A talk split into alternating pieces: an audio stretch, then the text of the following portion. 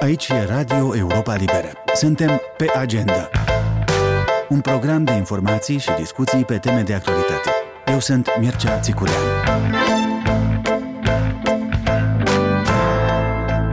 Supraviețuim de la o zi la alta. Nu ne putem dezvolta.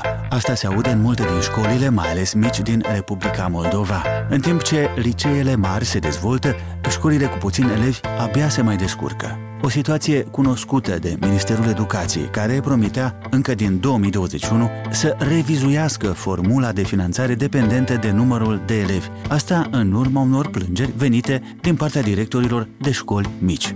Dar între timp nimic nu s-a schimbat, iar situația acestor școli a devenit încă și mai dificilă. Cel puțin așa au declarat Europei Libere directorii mai multor gimnazii, printre care și Vera Ciornea de la Vladimir Cimpoești din satul Buciumeni, raionul Ungheni, care spune că face în fiecare an demersuri la Consiliul Raional pentru ca autoritățile locale să ajute cu bani școala sa. Nu ne ajung mult. De una avem uh, deficit la buget. Am avut 170 de mii deficit la salariu. Noi facem și pentru școală, nici vorbă nu pot fi. Ne ajunge numai așa, să luăm pentru încălzire, cărbune și lemne și de acum ce, ce mai avem noi, mai stringent. Pentru cantină, ceva e detergent. Luba Maxim a fost în vizită la gimnaziul din Buciumeni și știe mai bine situația. Cea mai mare problemă este lipsa, insuficiența de bani ei au un buget foarte mic și nu le ajunge decât pentru chestiile elementare, cum ar fi salariile profesorilor sau alte, nu știu, niște cheltuieli foarte mici și, practic, doamna zicea că ei în fiecare an trebuie să fac solicitări la Consiliul Raional pentru ca să le aloce mai mulți bani. Este foarte mic, are 130 de elevi dar uh, pe timpuri avea practic 320 sau chiar mai mult și acum, pentru că migrația este așa cum este și moldovenii, cetățenii Republicii Moldova pleacă peste hotare, au rămas cu foarte puțini elevi și uh, formula asta de finanțare per elev care a fost uh, instituită de Ministerul Educației 2014 este în defavoarea lor, de fapt.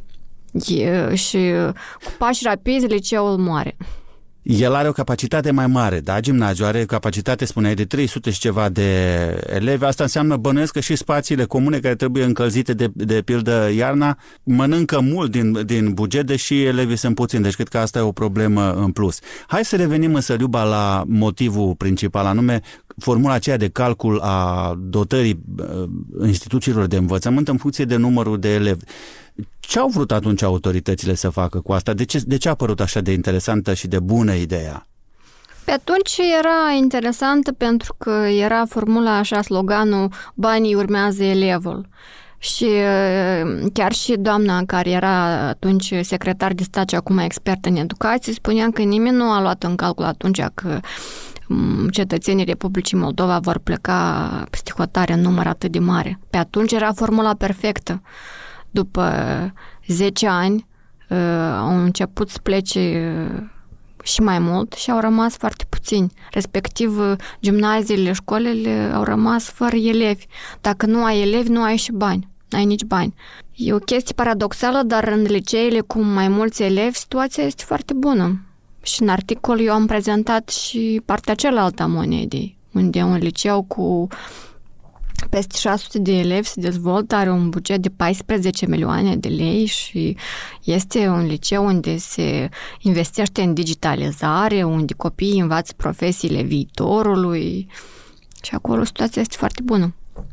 Luba, revenind la cele mici, la instituțiile mici, este cumva acolo pericolul că ele vor trebui să se comaseze, cum s-a tot spus, cu alte instituții de învățământ, fiindcă rămân fără elevi și fără bani și așa mai departe?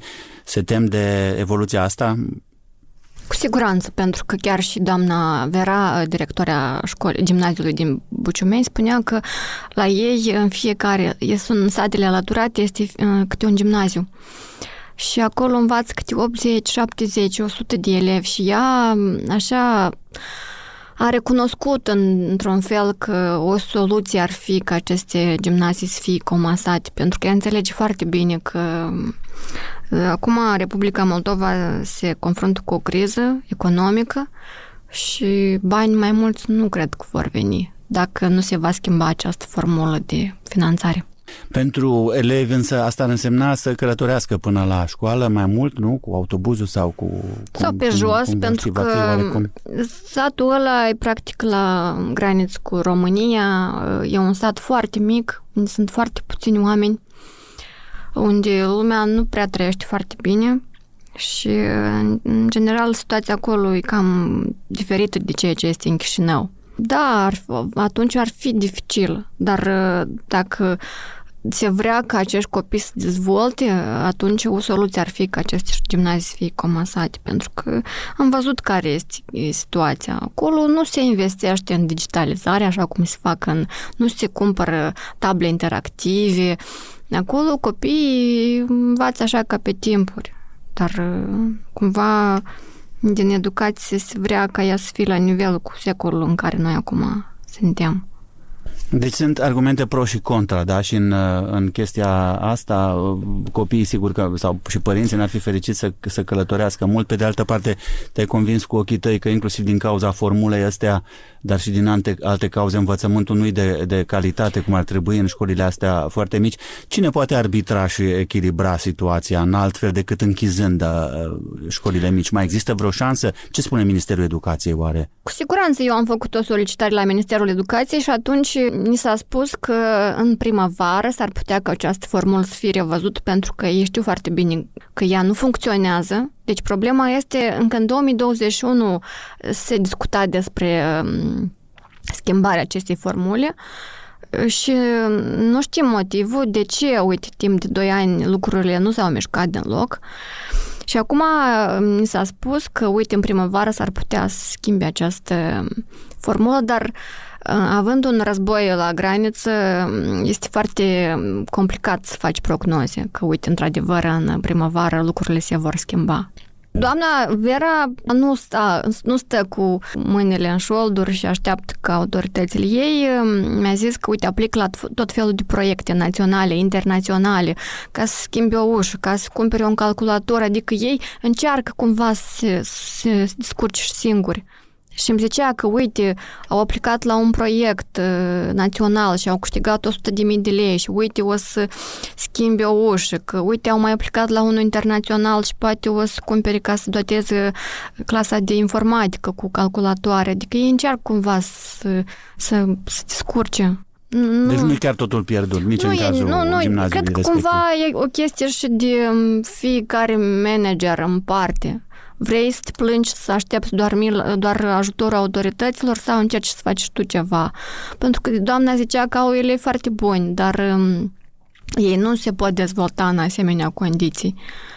Pentru că de multe ori nu le ajunge nici pentru salariile profesorilor. Educația este o problemă sensibilă pentru Republica Moldova. Și toți înțeleg foarte bine că satele rămân fără oameni, școlile și grădinițele la fel, nu au copii. Și într-adevăr este o problemă, dar îți ziceam, în timp ce școlile mici se descurcă cum pot, cele mari foarte ok se descurcă. Adică dacă ai mai mulți elevi, nu ai probleme.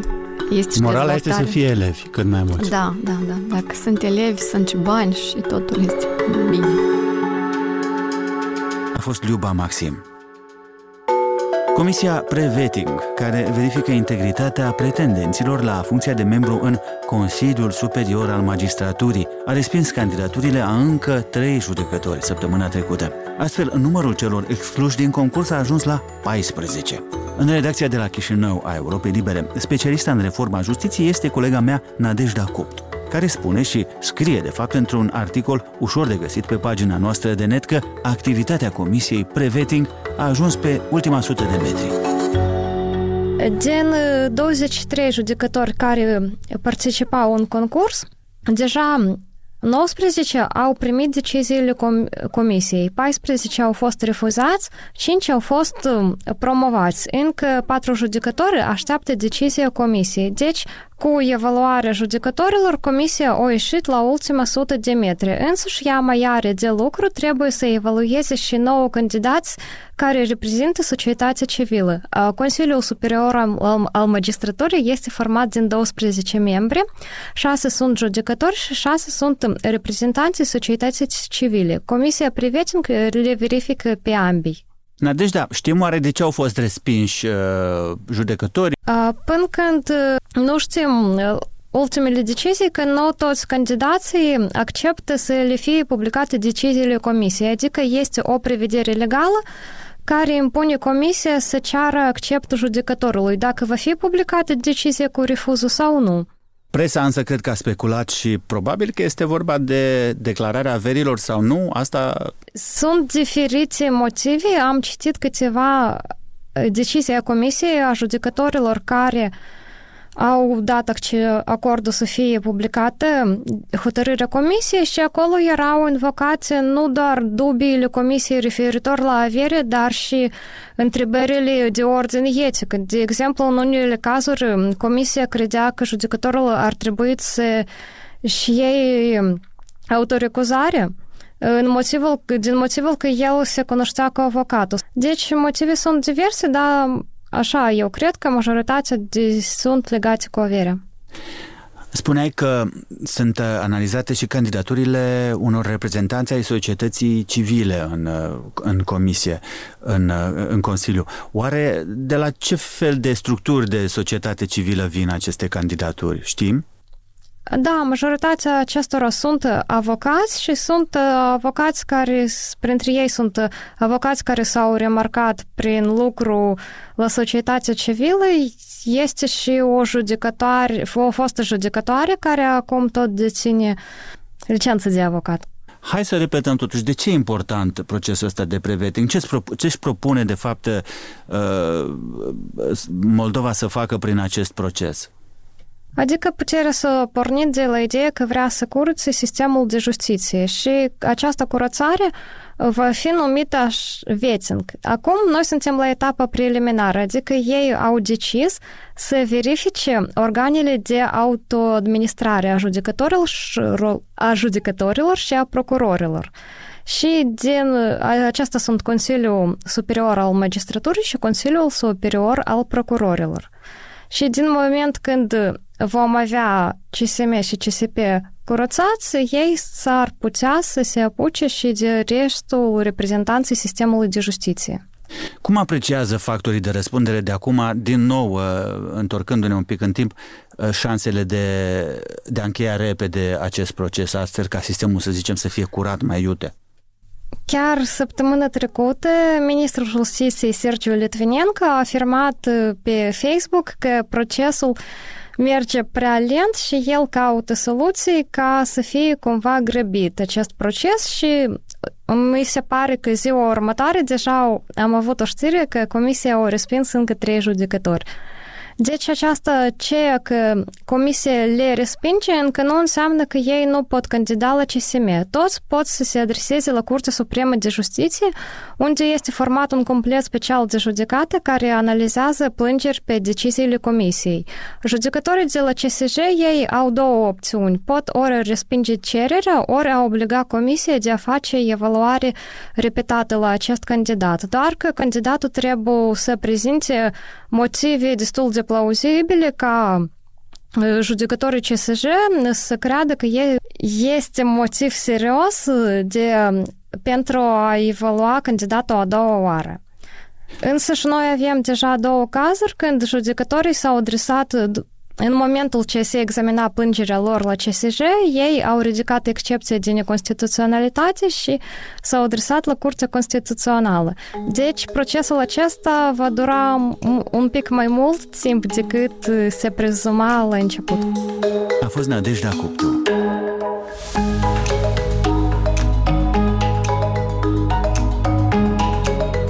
Pe agenda este un produs audio al Europei Libere. 30 de minute de informație verificată și bine pusă în context, cu moderatori experimentați, reporteri îndrăzneți și oaspeți de vază.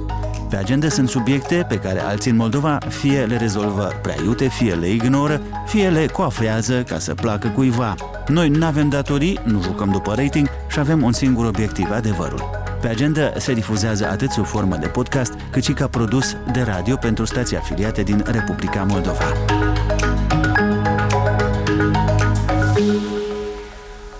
În actualitatea internațională acum, de la Kiev au venit știri contradictorii despre posibila plecare a lui Olexei Reznikov de la conducerea Ministerului Apărării al Ucrainei. David Arahamia, șeful fracțiunii parlamentare a Partidului Prezidențial Servitorul Poporului, anunțase pe 5 februarie că Reznikov va fi înlocuit cu Kirilo Budanov, șeful Agenției de Informații Militare. Însă, luni, 6 februarie, în Parlamentul de la Kiev, tot Arahamia declara că schimbarea ar putea avea loc abia peste o săptămână. Ilana Giurchescu are mai multe detalii. Zvonurile privind o posibilă demisie sau demitere a lui Reznikov s-au întețit după o serie de acuzații de corupție în cadrul Ministerului Apărării. Într-o conferință de presă susținută cu câteva ore mai devreme, Reznikov declara că nu intenționează să demisioneze, dar a adăugat că orice decizie cu privire la viitorul său va fi luată de președinte, citez, el numește o persoană, iar Parlamentul aprobă numirea. Prin urmare, doar prin decizia președintelui Ucrainei voi lua anumite hotărâri și voi face ceea ce îmi va spune președintele, a mai spus Resnikov. În ianuarie, presa ucraineană a relatat că Ministerul Apărării ar fi achiziționat produse pentru armată la prețuri umflate, Alte acuzații de corupție au fost de asemenea susținute în mass media. Resnikov, în vârstă de 56 de ani, a negat acuzațiile în timp ce autoritățile au lansat o anchetă. Ministrul adjunct al apărării, Vyacheslav Shapovalov, care era responsabil de aprovizionarea armatei cu alimente și echipamente, a demisionat pe 24 ianuarie, invocând acuzațiile mediatice de corupție despre care el și ministerul au spus că sunt nefondate. De asemenea, la 24 ianuarie, procurorul general adjunct al Ucrainei a fost demis după ce Procuratura Generală a spus că s-a făcut o remaniere a oficialilor de rang înalt. Între timp, Canada este prima țară NATO care livrează tancuri Leopard 2 de producție germană pentru Ucraina. După multe ezitări, Germania a acceptat recent să livreze Ucrainei tancurile principale de luptă Leopard 2, în tandem cu Statele Unite, care vor trimite tancuri americane Abrams. Totodată, Germania a permis țărilor aliate care au tancuri Leopard în dotare să le reexporte în Ucraina. În total, Ucraina s-ar putea aștepta în următoarele luni la până la 100 de tancuri Leopard de producție germană.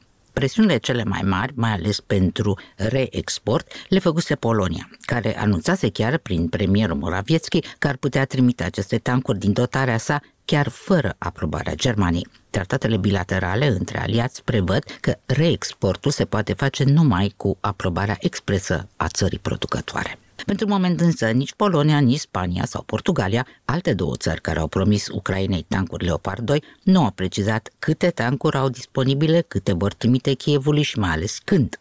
Televiziunea publică germană ZDF relata luni dimineață că, paradoxal în acest moment, cancelarul german Olaf Scholz este cel care insistă pe lângă aliați să grăbească livrările de tancuri iar vicepreședinta Partidului Ecologist, principalul partener de guvernare al socialdemocraților la Berlin, vicepreședinta partidului, Agnieszka Brugger, a cerut tot luni dimineață partenerilor europeni ai Germaniei să acționeze rapid și să livreze tancurile promise. Având în vedere amenințarea unei ofensive rusești pe scară largă, nu avem timp de pierdut într-un efort european major de a oferi Ucrainei toate blindatele care sunt disponibile. Brugger a reamintit statelor care au promis cu voce tare, cum spune ea, tancuri săptămânile trecute, că este momentul să și acționeze. Citez, Putin nu poate fi oprit cu cuvinte bătăioase, ci numai cu un sprijin concret pentru Ucraina, a mai spus politiciana ecologistă. În actualul guvern german de coaliție, verzii, ecologiștii, conduc Ministerul de Externe, dar și pe cel al Economiei, două ministere cheie, cum se știe, pentru efortul de ajutorare a Ucrainei alături de sigur de Ministerul Apărării, care este condus acum de socialdemocratul Boris Pistorius. Între timp, președintele ucrainean Volodymyr Zelensky a avertizat și el că Rusia ar putea pregăti o serie de acte simbolice, inclusiv o ofensivă în est, pentru a marca un an de la lansarea invaziei din Ucraina pe 24 februarie.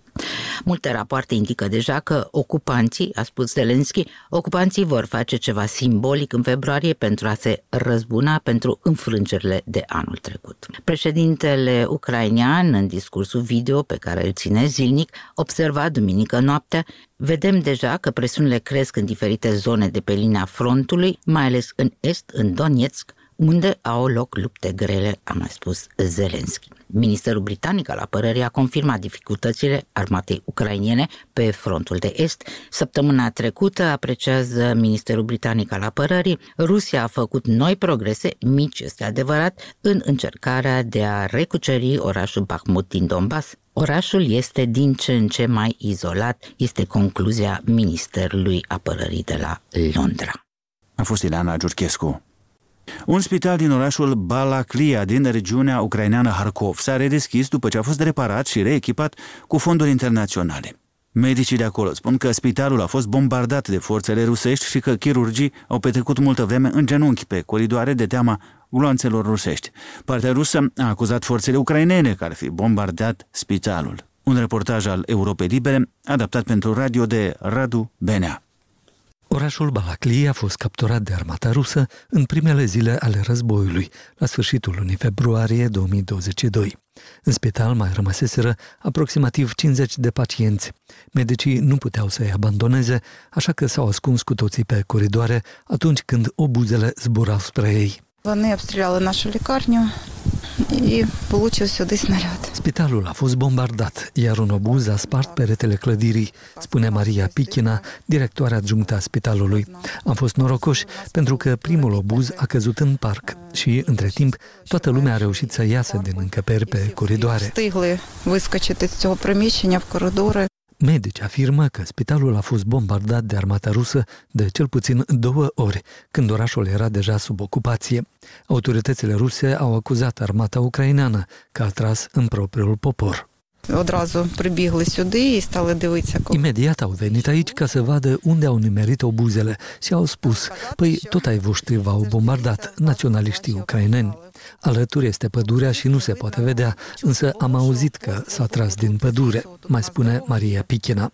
În ciuda bombardamentelor, medicii au rămas în spital cu pacienții și atunci militarii ruși au dat buzna în spital, i-au dat afară pe toți și s-au instalat înăuntru, mai spun medicii din Balaclia. Забігли десь е, до восьми чоловік. Au intrat în fugă până la opt bărbați. Erau fie drogați, fie beți, nu este limpede. Nu știu ce vroiau de la angajați, i-au bătut pe medicii chirurgi, i-au spus să stea în genunchi, au tras focuri de armă pe coridoare. Toate aceste gloanțe și cartușe au rămas apoi împrăștiate pe coridoare. A fost groaznic, spune și terapeuta Elena Belinskaya. Валялися потім по коридорам. Ну, Це було дуже страшно.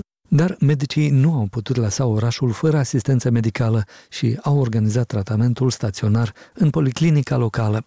Acolo au fost salvate multe vieți pe durata ocupației. După eliberare s-a putut constata că unele blocuri ale spitalului au fost avariate, iar în interior nu mai existau echipamente medicale. Reconstrucția spitalului și redotarea acestuia s-a făcut cu bani de la bugetul ucrainean și din fonduri internaționale.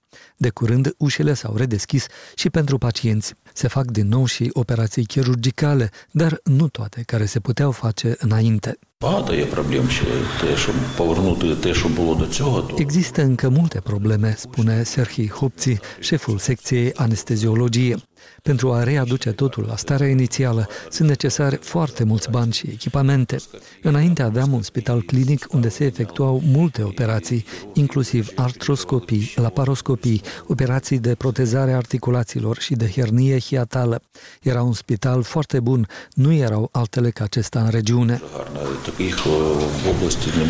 De îndată ce spitalul s-a redeschis, medicii le-au spus pacienților că pot să revină pentru tratament. Це як мана небесна, що це дуже добре. Este ca o mană cerească, spune unul dintre pacienți, adăugând că este recunoscător tuturor oamenilor care i-au putut ajuta pe locuitorii din Balaclia. Și medicii și pacienții speră că în curând spitalul va putea funcționa la capacitate deplină. Agenda culturală Am înțeles că viețile noastre se legănau mereu pe marginea prăpastiei și că, cu un singur gest, putem să-l ajutăm pe celălalt, să-l oprim din cădere, să-l salvăm. Aceasta e fraza filigran ce autentifică recentul roman al scriitorului francez originar din Siberia, Andrei Machin, prietenul armean, Rom 2022. Un mare oraș industrial pe Enisei, un penitenciar anticamere al lagărilor de muncă în care deținuții își așteaptă cu lunile sentința. O suburbie mizerabilă a marului oraș, zisă și fundătura diavolului, găzduind în condiții foarte precare o comunitate de armeni, rude ale celor încarcerați în așteptarea procesului. Un băiat rus locuind într-un orfelinat și un băiat armean, Vardan, legând o prietenie pe viață și pe moarte, cum se va dovedi spre final.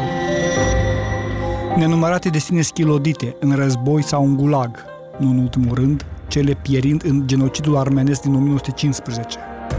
Magnificul tablou empatic pe care îl face romancierul, imaginarului armean și relațiilor de solidaritate umană este dublat de o reflexie discretă, însă necruțătoare privind conștiința popoarelor, identitatea lor, dreptul sângelui învins de altruism, adopția, cursul unei vieți ce poate fi deviat asemenea fluviului. Memorabilă prima scenă, în care Vardan îl întreabă pe semenul său, orfanul rus, Vrei să atingi cerul, așa, cu degetele. Tot el explicându-i că cerul începe aici, ba și mai jos, chiar de la pământ, de fapt, sub tălpile noastre, stabilind un anume cod de comunicare între adolescenți. Vorbea despre o existență nouă, în care gândirea noastră se sustrage ordinii acestei lumi și ne oferea un alt fel de a trăi și de a vedea și cu adevărat cumplită, ultima secvență când rusul și armeanul urmăresc, fără să fie văzuți, ceva foarte simplu și în același timp cu totul inefabil, despre care mai bine să nu adaug niciun cuvânt, să nu știrbesc frumusețea reală a acelei îmbrățișări printr-o judecată care ar fi spulberat misterul. Întreaga poveste a aflării familiei Duardan în această fundătură a diavolului poate fi rezumată prin imaginea aceea ce depășea tot ce știam despre viață, despre frumusețe, despre dragoste, îmbrățișare de pe urmă dintre frumoasa Gulizar și soțul ei, tocmai condamnat la 15 ani de detenție. Și mai e o poveste, pe cât de tragică, pe atât de minunată. Într-un lagăr din estul Siberiei, deținuții doboară trunchiuri groase de zadă și mesteacăn în adâncul taigalei, iar un copac a făcut să se prăbușească la pământ un cut de păsări în care, dintr-un terț de ouă sparte, unul singur rămăsese intact. Ei bine, deținuții l-au purtat pe rând la subsoară, iar în cel din urmă, din găoace a ieșit un puișor pe care îl cresc până, într-o bună zi, și-a luat zborul, întâi de pe un prici pe altul, pe urmă de-a cornezișul barăcii și, într-un final, scăpând afară, s-a ridicat deasupra gardurilor de sârmă ghimpată, pierzându-se în zarea albastră de deasupra taigalei. Pentru Radio Europa Liberă, Emilian Galai cu Păună.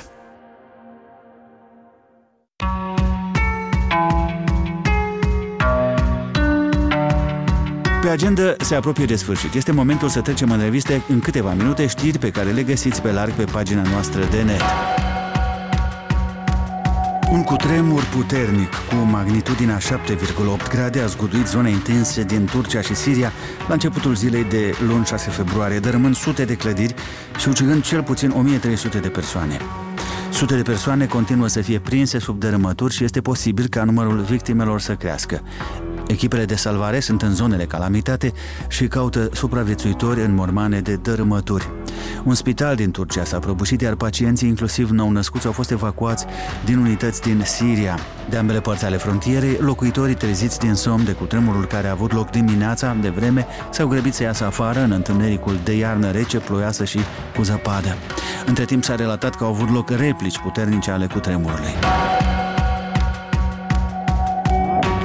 Consiliul de Asociere Uniunea Europeană Republica Moldova se va întruni marți 7 februarie la Bruxelles în prima ședință după ce Moldova a primit statutul de țară candidată la aderare în iunie 2022. Întrunirea se va desfășura și pe fundalul raportului publicat recent de Comisia Europeană, în care executivul blocului comunitar constată că adoptarea și aplicarea legislației europene în Republica Moldova este încă în stadiu incipient în multe privințe. Cel mai probabil, reuniunea de la Bruxelles nu va aduce Moldovei rezultate practice, așa anticipează editorul pentru afaceri europene al Europei Libere, Ricard Iozuiac. La cel de-al șaptelea Consiliu de Asociere Uniunea Europeană Republica Moldova, oficialii europeni vor avea o imagine clară despre situația din Moldova, mai susține jurnalistul. Punem punctul aici, ați ascultat pe agenda, eu sunt Mircea Țicudean. Aici e Radio Europa Liberă.